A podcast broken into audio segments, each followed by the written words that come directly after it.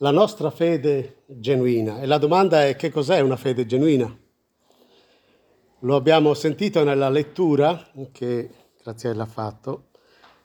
Eh, definirei una fede genuina una fede che non è sforzata, cioè dove non ti devi sforzare per credere. Una fede, il contrario di una fede che lotta contro Dio per far valere la sua volontà, la propria volontà. Una fede genuina è una fede non ostentata, cioè è il contrario di una fede che viene mostrata agli altri per essere qualcuno, una fede esibita ad ogni costo per apparire. E una fede genuina è una fede non strumentalizzata per avere sempre ragione. Una fede genuina non è una fede usata per imporre delle idee. E una fede genuina è una fede che è il contrario di una fede tossica, che fa ammalare, perché è basata su concetti umani oppure su regole stabilite dall'uomo. Si potrebbe continuare la lista. È il contrario di una fede finta, una fede genuina. Cosa, cosa è? L'abbiamo sentito nel testo che Graziello ci ha letto e, non, e che rileggo per farvelo sentire da un'altra versione, così abbiamo due versioni eh, diverse. Vi lo leggo dalla versione della C E I, quella cattolica, che è anche molto bella e molto scorrevole nella lettura. Primo Pietro, due Pietro, capitolo uno, primi versetti. Simon Pietro, servo e apostolo di Gesù Cristo, a coloro che hanno ricevuto in sorte con noi la stessa preziosa fede. Bella questa espressione. La stessa preziosa fede per la giustizia del nostro Dio e Salvatore Gesù Cristo. Grazia e pace siano concessi a voi in abbondanza nella conoscenza di Dio e di Gesù, Signore nostro. La sua potenza divina ci ha fatto dono di ogni bene, per quanto riguarda la vita e la pietà, mediante la conoscenza di colui che ci ha chiamati con la sua gloria e potenza. Con queste cose egli ci ha donato i beni grandissimi e preziosi che erano stati promessi perché diventassero, per mezzo loro, partecipo, partecipi della natura divina, essendo sfuggiti alla corruzione che è nel mondo a causa della concupiscenza. Per questo mettete ogni impegno per raggiungere, per raggiungere alla vostra fede la virtù, alla virtù la conoscenza, alla conoscenza la temperanza, alla temperanza la pazienza, alla pazienza la pietà, alla pietà l'amore fraterno, all'amore fraterno la carità. Se queste cose si trovano in abbondanza in voi, non vi lasceranno oziosi, né senza frutto per la conoscenza del nostro Signore Gesù Cristo. Chi invece non ha queste cose è cieco o miope, dimentico di essere stato purificato dai suoi antichi peccati. Quindi, fratelli, cercate di rendere sempre più sicura la vostra vocazione e la vostra elezione. Se farete questo, non inciamperete mai. E così, infatti, vi sarà ampiamente aperto l'ingresso nel regno eterno del Signore nostro e Salvatore Gesù Cristo. Pietro è molto, il suo stile è di mettere tanti pensieri in poche frasi, è un po' compatto eh, come, come testo. Cerchiamo di sciogliere un po' il filo di questa matassa che Pietro ci ha eh, presentato questa mattina. Qual era la vocazione e la chiamata di Pietro? Nel versetto dodici, quindi se leggiamo un versetto in più, Pietro dice questo: mi è stato messo a cuore, ecco perché mi sta a cuore, ricordarvi sempre queste cose, anche se voi già le conoscete e state ben fermi nella verità che già possedete. Cioè dice, la mia, il mio desiderio, ciò che mi sta a cuore verso voi cristiani è ricordarvi queste cose che riguardano la nostra fede genuina e preziosa, la nostra meravigliosa salvezza. E perciò dice ancora nel versetto quindici, mi impegnerò a ripeterle, così ve ne ricorderete anche dopo la mia morte. Cioè è talmente importante quello che lui scrive e gli sta talmente a cuore che non vuole che i credenti lo dimenticano una volta che lui non c'è più. Ma quali sono queste cose di cui parla? Queste cose che Pietro dice. Quali sono queste cose che lui desidera che noi abbiamo a mente e, e che noi approfondiamo nella nostra esperienza cristiana? Sono quello che, le cose che lui ha detto nei primi versetti. Quindi ciò che Pietro vuole che noi sappiamo, questa mattina provo a riassumerlo con cinque parole che potete ricordare, e queste cinque parole cominciano tutte con la lettera R. E con queste riassumiamo un po' il concetto di Pietro, della nostra fede genuina. Sono cinque parole che cominciano con la R come ricordo, così ricordiamo, come respiro, perché fa bene anche a noi respirare queste verità. Allora, quali sono questi cinque termini riguardo alla nostra fede genuina? Da ricordare sono la realtà della nostra fede, è una fede reale, poi la ricchezza della nostra fede, cioè il potenziale della nostra fede, poi la responsabilità della nostra fede, e perché la fede include anche delle responsabilità, vedremo come lui lo spiega bene, poi il risultato della nostra fede, quindi la conseguenza, e alla fine il riposo della nostra fede, perché la fede genuina è una fede che dà anche riposo alla nostra anima. Vediamole insieme dalla prima fino alla quinta, la realtà della nostra fede. Dobbiamo ricordare che abbiamo ottenuto una fede preziosa e l'abbiamo ottenuta ora, se noi crediamo. I primi due versetti, Simon Pietro, servo e apostolo di Gesù Cristo, a coloro che hanno ottenuto una fede preziosa quanto la nostra, nella giustizia del nostro Dio e Salvatore Gesù Cristo. Grazia e pace vi siano moltiplicate nella conoscenza di Dio e di Gesù nostro Signore. Quindi se crediamo, noi abbiamo ottenuto questa fede, è nostra, è una realtà dentro di noi. E non importa se lo sentiamo o meno, tanti cristiani si esprimono così, lo sento dentro, no? Lo sento. Ho sentito una volta un'intervista a qualcuno eh, che continuava a dire io ho sentito questo, poi ho sentito quest'altro, ma il Signore vuole che noi sappiamo queste cose anche se non le sentiamo, perché per mezzo della fede c'è stato fatto un dono reale che è la salvezza che abbiamo ricevuto da Dio. Ci è stata segnata questa fede preziosa per mezzo di Gesù Cristo, il nostro Salvatore, e abbiamo ricevuto grazia e pace, e l'augurio di Pietro è che Dio ce le moltiplichi, questa grazia e questa pace, sempre di più. Beh, in che modo possiamo moltiplicare la grazia e la pace? Se io ti dico ti auguro tanta grazia e tanta pace e ti auguro di moltiplicare dentro di te queste due virtù, la grazia e la pace, tu mi dici come si fa? Beh, per mezzo della conoscenza di Dio. Più conosci Dio, più cresci nella conoscenza di Dio, più sperimenterai la sua grazia e più avrai pace. E questa è la nostra fede preziosa e genuina che abbiamo. E questo Pietro vuole che noi lo ricordiamo. Dice, ricordiamo questa fede preziosa che ci è stata donata. È proceduta da Dio, non l'abbiamo provocata noi, prodotta noi, e quindi lui ti ricorda che tu hai una fede che ha lo stesso valore della fede degli apostoli. È bellissima questa frase. La versione della C E I dice quelli che hanno ottenuto una fede preziosa quanto la nostra. Esattamente così. Una fede preziosa quanto la nostra. La nostra, cioè quella degli apostoli. La tua fede è preziosa come la loro. Non sei di meno. Non hai meno di loro. E Dio non ci lascia mai senza questa grazia e questa pace, anzi più cresciamo nella conoscenza e più viene moltiplicata dentro di noi.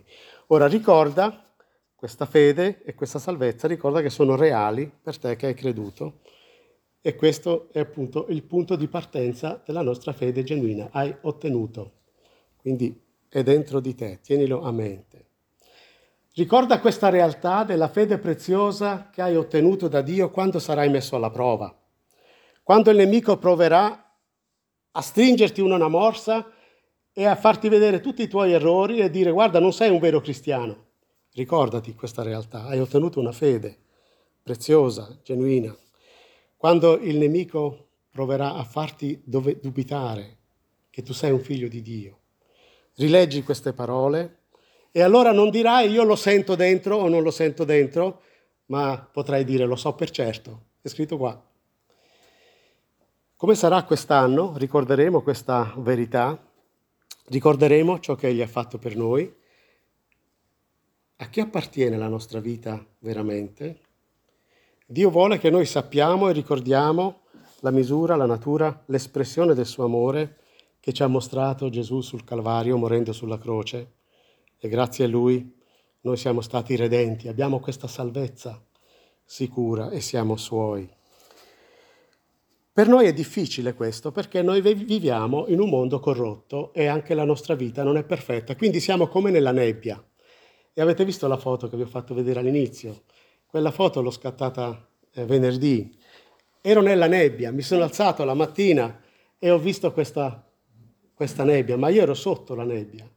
Ero sotto la nebbia e pensavo siccome, pensavo, siccome io sono nella nebbia, tutti sono nella nebbia, e tu, è grigio per me, è grigio per tutti. Finché a un certo punto qualcuno mi ha mandato una foto, qualcuno che stava qui sopra, sopra la nebbia, mi ha mandato la foto e mi ha detto guarda qui. E io ho pensato, ma come è possibile mai che così vicino, pochi metri più in là, c'è, c'è il sole? E, beh, voglio provare a vedere se è vero. Ho preso la macchina, sono messo in macchina, in un quarto d'ora sono arrivato qua ed effettivamente c'era il sole. Così è la fede. Ricordare quando sei nella nebbia che sopra c'è il sole e quindi andare incontro a questa realtà. Allora, questa è la prima cosa, la realtà della nostra fede. Il sole che c'è anche quando non lo sentiamo. La seconda, la ricchezza della nostra salvezza. Un'altra parola con la R. Dio vuole che ricordiamo la ricchezza della nostra salvezza, perché non è una cosa da nulla. È costata la vita al Signore la nostra salvezza e questa salvezza è geniale, è grandiosa per noi. Dobbiamo ricordare la portata, la dimensione, il potenziale della nostra salvezza. E i versetti tre e quattro che sorvoliamo soltanto, se li approfondiamo vediamo quante cose ci sono qui, perché Pietro è molto sintetico, come vi dicevo, nell'esprimersi, ma rileggiamolo. La sua potenza divina comincia proprio con la forza di Dio. Ecco, la nostra salvezza parte dalla potenza di Dio, non dalla nostra debolezza. La sua potenza divina ci ha donato, che cosa? Un pochettino? Tutto ciò che riguarda la vita e la pietà. Cioè Dio ha voluto donarci con la nostra salvezza, tutto ciò che ci serve per vivere in questo mondo e per servire Dio. La pietà, nel greco è la parola eusebeia, vuol dire servizio, vuol dire devozione, quindi per vivere col Signore. Come ce l'ha donato? Mediante la conoscenza di colui che ci ha chiamati con la propria gloria e virtù. Ed è un privilegio per noi essere stati chiamati da Cristo con la sua propria gloria e virtù. Attraverso queste cose, o queste, gloria e virtù, ci sono state elargite le sue preziose e grandissime promesse, perché per mezzo di esse voi diventaste partecipi della natura divina. Ecco la portata della nostra salvezza. Siamo diventati partecipi della natura divina, dopo essere sfuggiti alla corruzione che è nel mondo. Chiaro, non puoi ricevere la natura divina se prima non fuggi dalla corruzione che è nel mondo, se prima non abbandoni il peccato e non ti penti, e se non abbandoni la concupiscenza. Cosa ci ricorda Pietro? Che egli ci ha donato tutto quello che ci serve, tutto quello che appartiene alla vita e alla pietà, quindi siamo stati forniti con la nostra nuova nascita di tutto quello di cui abbiamo bisogno per servire Dio, siamo stati, eh, siamo stati rigenerati e siamo diventate persone complete con la nostra nuova nascita. Tutto quello che dobbiamo fare è crescere. È come quando viene al mondo un bambino. Il bambino è completo, ha già tutto.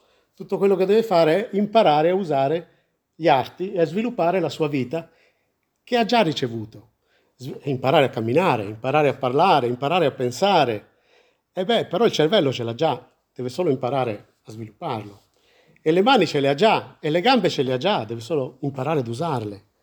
E così quando noi siamo stati rigenerati, siamo diventate persone nuove, complete, e Dio ci ha dato tutto quello che ci serve per far fronte alle difficoltà, alle prove della vita e tutto ciò che ci serve per servirlo. E quando veniamo messi alla prova, allora il Signore lo attiva dentro di noi, questo potenziale che ci ha già dato.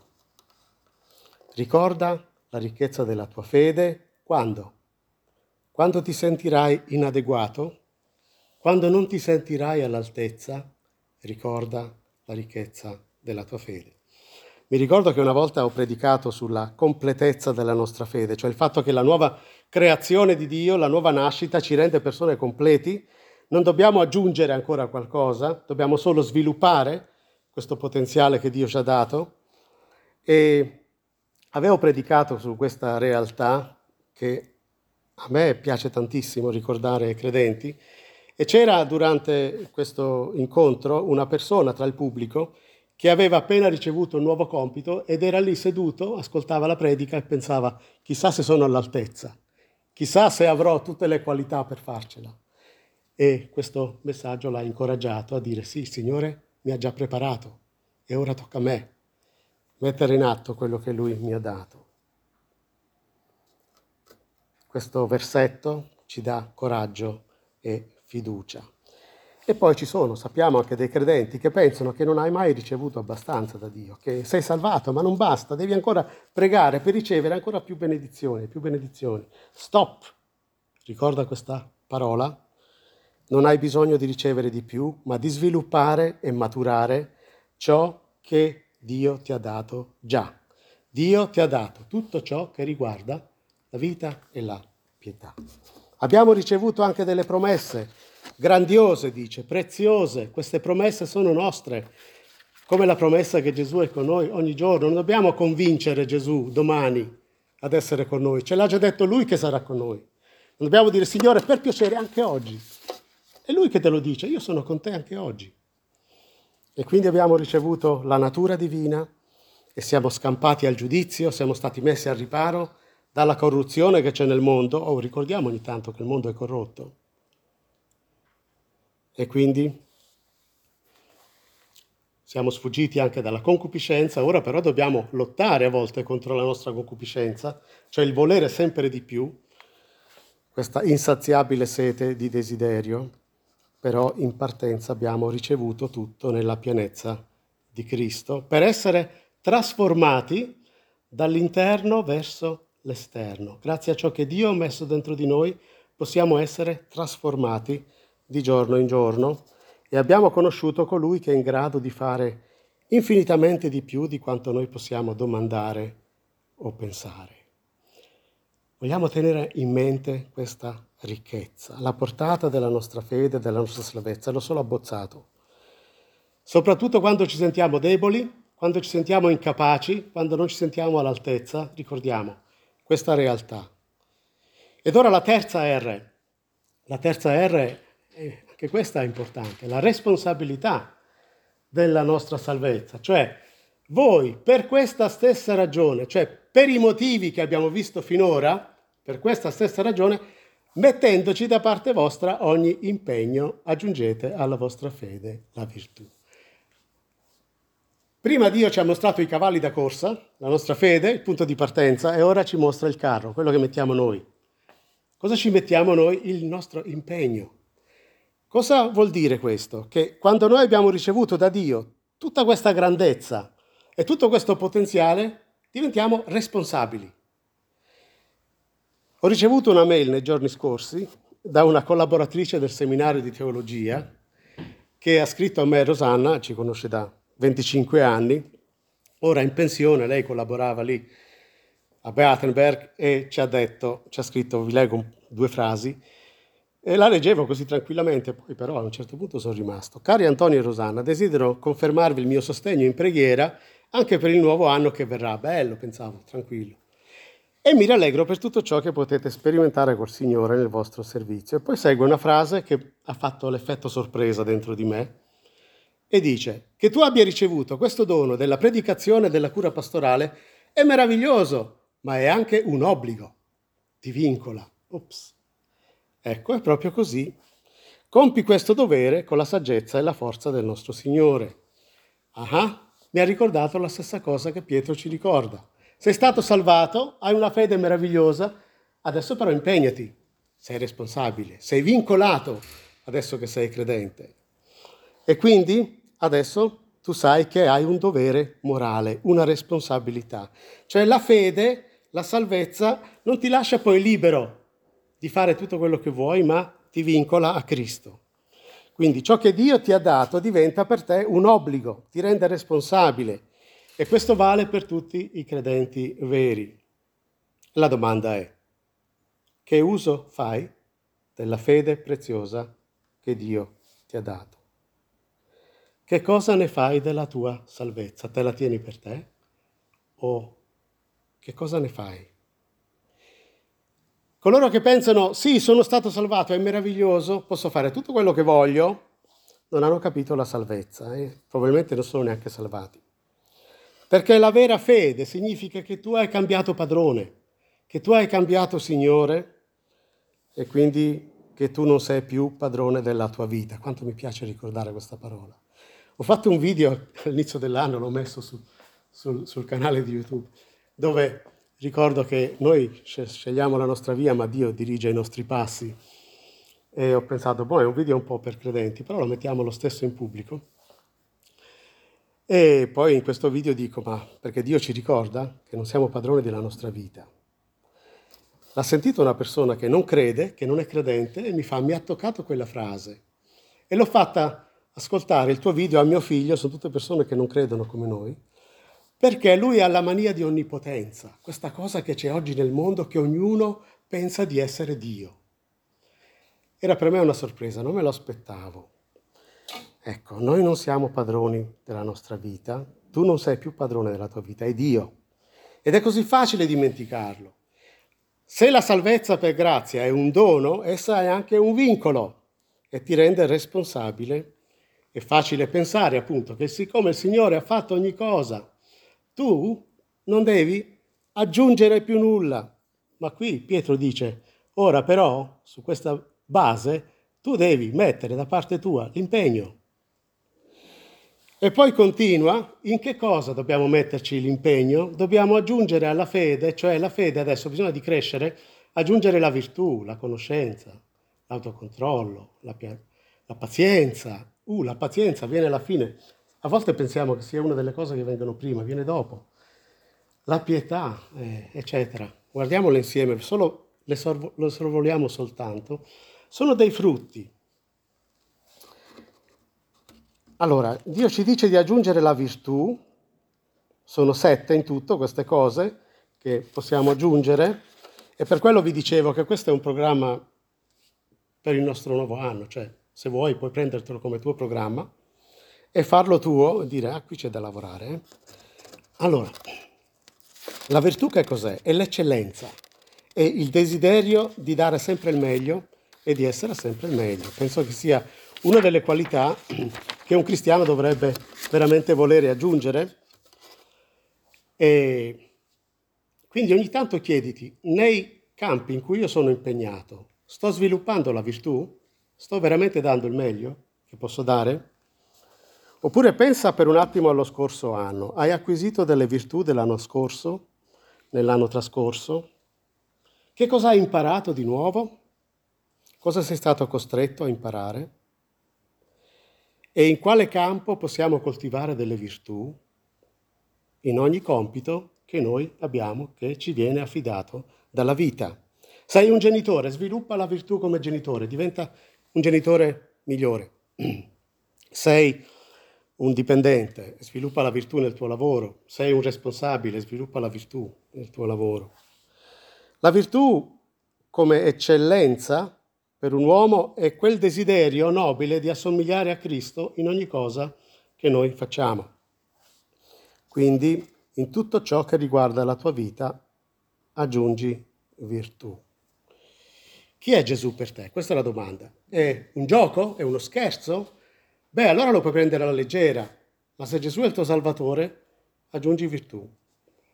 Se Gesù non è il tappabuchi della tua vita, che serve solo quando sei nei guai, allora aggiungi virtù.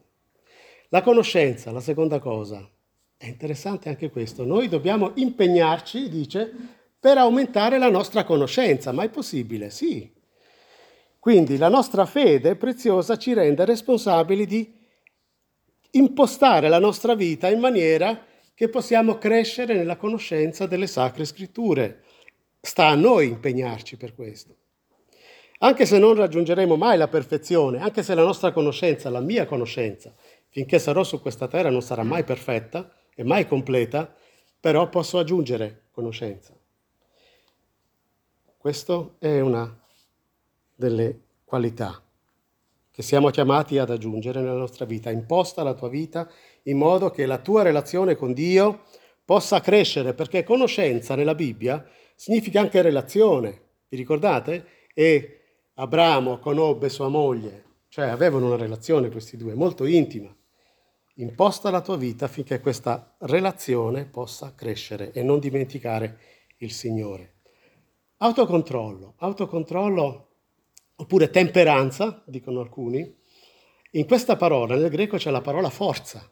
L'autocontrollo è un punto di forza, cioè la forza di controllare se stessi e di rompere la volontà di peccare e di spezzare. Per esempio, l'autocontrollo ci serve anche quando i nostri pensieri diventano negativi e ci trasportano sempre più nella negatività. Autocontrollo vuol dire spezzare anche il flusso dei pensieri nocivi, rompere i modelli di comportamento egoistici.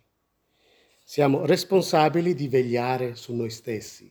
E questa parola c'è in Galati sei uno e in Primo Timoteo cinque sedici.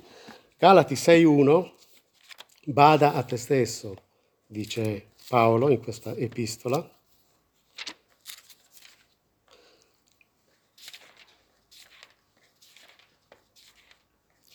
Galati sei uno. Devo sfogliare di più perché questa Bibbia ha il testo italiano e quello greco insieme. Fratelli, qualora uno venga sorpreso in qualche colpa, voi che avete lo spirito, correggetelo con dolcezza e vigila su te stesso, bada a te stesso per non cadere anche tu in tentazione. E l'altro versetto è Primo Timoteo quattro sedici, bada a te stesso. Autocontrollo. La pazienza. La pazienza è perseverare nel bene, non stancarti mai di fare il bene, non stancarti di compiere la volontà di Dio anche quando non vedi il frutto, anche quando è pesante, anche quando nessuno ti dice, ti incoraggia o ti dà un feedback positivo. Tu continua, abbi pazienza, continua a fare il bene, rimanere in piedi. La pietà è una bellissima parola, ha a che fare con la devozione. La parola greca è eusebeia, vuol dire timore di Dio, quindi esercitarsi nel servire il Signore, nell'essere devoti a Lui, nel riverire Dio in comunità, ma anche nella settimana. L'affetto fraterno sappiamo che cos'è, è quel modo di trattare gli altri con bontà e compassione, con altruismo disinteressato, piangere con chi piange, ridere e rallegrarsi con chi ride, non essere invidioso del fratello che ha avuto un colpo di fortuna, rallegrarsi con lui. Uno mi disse una volta, eh beh, rallegrarsi con chi è allegro è facile, ma piangere con chi piange è più difficile. Ma a volte è più difficile anche rallegrarsi con chi si rallegra, perché spesso si crea una specie di invidia, anche tra i cristiani. Attenzione, impara a rallegrarti per il fratello che ha successo. L'amore, eh, oppure la carità, come dice la Bibbia cattolica, è agape, è quell'amore che non è solo un sentimento, non è emotività, ma è l'amore che ci ha mostrato il Signore, sacrificio di sé, umile servizio, volontà di amare, amare per scelta, anche quando non senti e non provi un sentimento, ma tu decidi di amare lo stesso perché vuoi amare qualcuno. In altre parole, ecco, noi siamo chiamati ad aggiungere e a portare questi frutti con impegno e quindi Dio ci dice di contribuire in questo modo alla nostra crescita affinché possiamo custodire la nostra fede preziosa e genuina e anche farla favorire la sua crescita. Ora la domanda è: cosa rispondi tu a, questo, a questa parola che Dio ti dà questa mattina? È il tuo desiderio di acquisire queste virtù? Oppure ti sembra troppo? Forse pensavi, ma sì, ma in fondo io pensavo che essere credente e andare ogni tanto in chiesa, ogni tanto aprire la Bibbia quando sono in crisi e cerco la parola che mi incoraggia. Eh no, Pietro ci dice che non è così. Se Dio ti ha fatto conoscere il Vangelo e ti ha dato la fede e la grazia, ha messo anche in te il desiderio di impegnarti, perché l'agire e l'operare e il desiderare di operare viene anche da Dio. Quindi ricorda queste tue responsabilità e poi vedrai che ci sarà un risultato, perché questo impegno porterà frutto. Frutto. Perché se queste cose si trovano e abbondano in voi, non vi renderanno né pigri né sterili. Quindi il contrario della sterilità è fertilità, frutto, nella conoscenza del nostro Signore Gesù Cristo. Allora non avrai più bisogno di dimostrare agli altri che tu sei un credente, lo, lo capiranno da soli. E non avrai più bisogno di dire quanto tu sei bravo nella fede, gli altri vedranno i frutti della tua vita. E quindi la tua vita sarà migliore, più bella e più appagante. Questo è un risultato, e l'altro è che tu non sarai né pigro né sterile, ma verrai appagato della conoscenza del tuo Signore. Ecco, ci sono persone che si preoccupano per la propria immagine, e qui Pietro parla della sostanza. E quando c'è sostanza non c'è bisogno di apparire. Qui si parla dell'autenticità di cristiano, e chi cura queste virtù appunto porterà il frutto. E l'ultimo è il riposo della nostra salvezza. Ma colui che non ha queste cose, cieco oppure miope, avendo dimenticato di essere stato purificato dei suoi vecchi peccati. Perciò, fratelli, impegnatevi sempre di più, di nuovo, stessa parola, a rendere sicura la vostra vocazione ed elezione, perché così facendo non inciamperete mai. In questo modo, infatti, vi sarà ampiamente concesso l'ingresso nel regno eterno del nostro Signore e Salvatore Gesù Cristo. E qui siamo sopra le nuvole, sopra la nebbia, qui siamo nell'eternità, nella gloria, e quindi il riposo della nostra salvezza è anche certezza di questa realtà, di quello che Dio ha preparato per noi. È meravigliosa questa conclusione. Se uno è un credente, se è un vero figlio di Dio, ha ricevuto parte della natura divina, è stato redento per mezzo delle promesse di Dio, del sacrificio di Cristo, si impegna nelle cose che Pietro ci ha detto, entrerà nel regno di Dio, come dice, ampiamente. Ampiamente. Questa parola greca si può tradurre oggi nel nostro italiano, entrerà nel regno di Dio alla grande, in modo grandioso. E quindi senza dubbio e senza difficoltà. Questo dà pace a noi, saperlo, e dà riposo alla nostra salvezza. Quindi ci fa anche respirare. Questo è il respiro della nostra fede. E per questa ragione il credente che si impegna nei valori che abbiamo visto prima sarà tranquillo, perché sarà sicuro della sua salvezza e avrà questa certezza come risultato di uno stile di vita fedele a Dio. E qui tocchiamo una difficoltà che c'è tra i cristiani, mi avvicino alla fine. Molti cristiani hanno difficoltà ad essere sicuri della loro salvezza. Ricordo un collega che aveva predicato sulla certezza della salvezza e lui pensava, ma tanto in chiesa tutti sanno di essere salvati. E poi rimase sorpreso perché dopo il suo messaggio diversi andarono a dire, pastore, qui non sono tanto sicuro. Com'è che devo fare per avere la certezza della salvezza? Le cause possono essere diverse. Pietro ne indica soltanto una, che possiamo vedere, e dice così, colui che non ha queste cose, cioè colui che tralascia il suo impegno cristiano, tralascia le virtù di cui abbiamo parlato, dice, è cieco oppure miope, avendo dimenticato di essere stato purificato dai suoi vecchi peccati. E siccome ha dimenticato che Dio lo ha salvato, ritorna di nuovo a vivere come viveva quando non conosceva ancora Gesù. E come mai Pietro scrive cieco oppure miope? Poteva anche dire solo cieco oppure solo miope. Perché tutte e due queste parole? C'è un senso, perché c'è una differenza. Il cieco è cieco del tutto, il miope ci vede, ma soltanto da vicino, e quindi il cieco, metaforicamente, è una persona che non è salvata, non ci vede, è ancora morto nei peccati, è chiaro che non ha certezza della salvezza. Invece il miope è un credente con una vista spirituale ridotta, impedita, vale a dire non riesce a vedere molto lontano, riesce ad occuparsi delle cose vicine di questo mondo, perché vive pienamente nella nebbia, è assorbito dalle preoccupazioni, riesce a vedere le cose vicino a sé, le cose più immediate, le questioni materiali, le questioni di soldi, i vestiti, la casa, l'auto, il divertimento, le mode. Però quando si tratta di questioni eterne, lì si perde, lì è spaesato. Il miope è uno, una persona che viva nella Chiesa, è un abitudinario della Chiesa, degli ambienti religiosi, ma vive soltanto in questo mondo e quindi non sa orientarsi nelle realtà spirituali. E per questo motivo anche non ha certezza della salvezza, perché è sopraffatto da altre realtà. E di questo tipo di credente Pietro dice ha dimenticato di essere stato purificato dai suoi vecchi peccati, cioè ha dimenticato che Cristo lo ha salvato e quindi che ha una certa responsabilità, ma anche un grande dono. E invece del riposo nella fede vive nel dubbio, nell'insicurezza.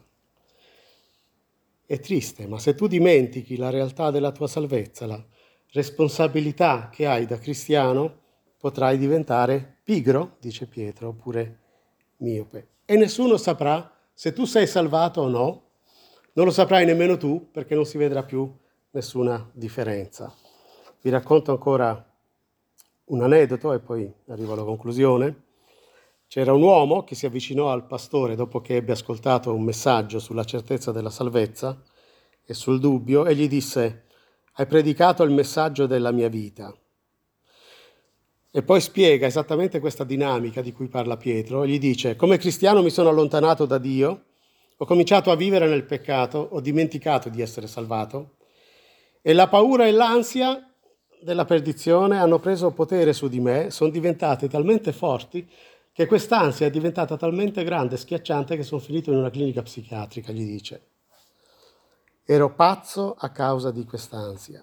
Solo ora, da quando ho preso la decisione di obbedire alla parola di Dio, senza badare al prezzo, ho trovato il riposo e la fiducia e so che appartengo a Cristo. E quindi ha ritrovato il riposo della fede. Disse anche di essersi trovato in situazioni dove aveva paura di testimoniare e questa paura lo ostacolava, lo impediva di testimoniare la sua fede, ma che aveva superato queste paure ora che aveva deciso veramente di impegnarsi come cristiano. E conclude dicendo: ho visto Dio operare nella mia vita e ora so di essere salvato e so che manterrò la certezza finché rimarrò fedele. Per concludere, riflettiamo che nei nostri pensieri e nelle nostre decisioni e obiettivi ci sia spazio per la nostra fede preziosa, che sia questo un obiettivo di quest'anno, che la fede preziosa che Dio ci ha dato, la nostra fede genuina, diventi sempre più genuina e che abbia uno spazio nella nostra vita. Che la realtà, la ricchezza, la responsabilità, il risultato e il riposo della fede siano presenti nella nostra vita, perché questo è il respiro della fede. E non solo la nostra vita avrà frutto in abbondanza, al momento giusto, non è sempre tempo e stagione di frutti, ma noi saremo anche soddisfatti e appagati, perché sapete, essere fedeli a Cristo è appagante. E concludo con questa parola, lo dice Giacomo, Giacomo dice: quando vai in chiesa ascolta, sì, però poi metti in pratica quello che hai sentito. Perché chi guarda attentamente nella legge perfetta, cioè nella legge della libertà, e in essa persevera, non sarà un ascoltatore smemorato, ma uno che la mette in pratica. Egli sarà felice nel suo operare. Questa è la felicità che ti auguro, la felicità di vivere in armonia con Dio. Sarai felice e sarai anche benedetto. Che il Signore ti benedica.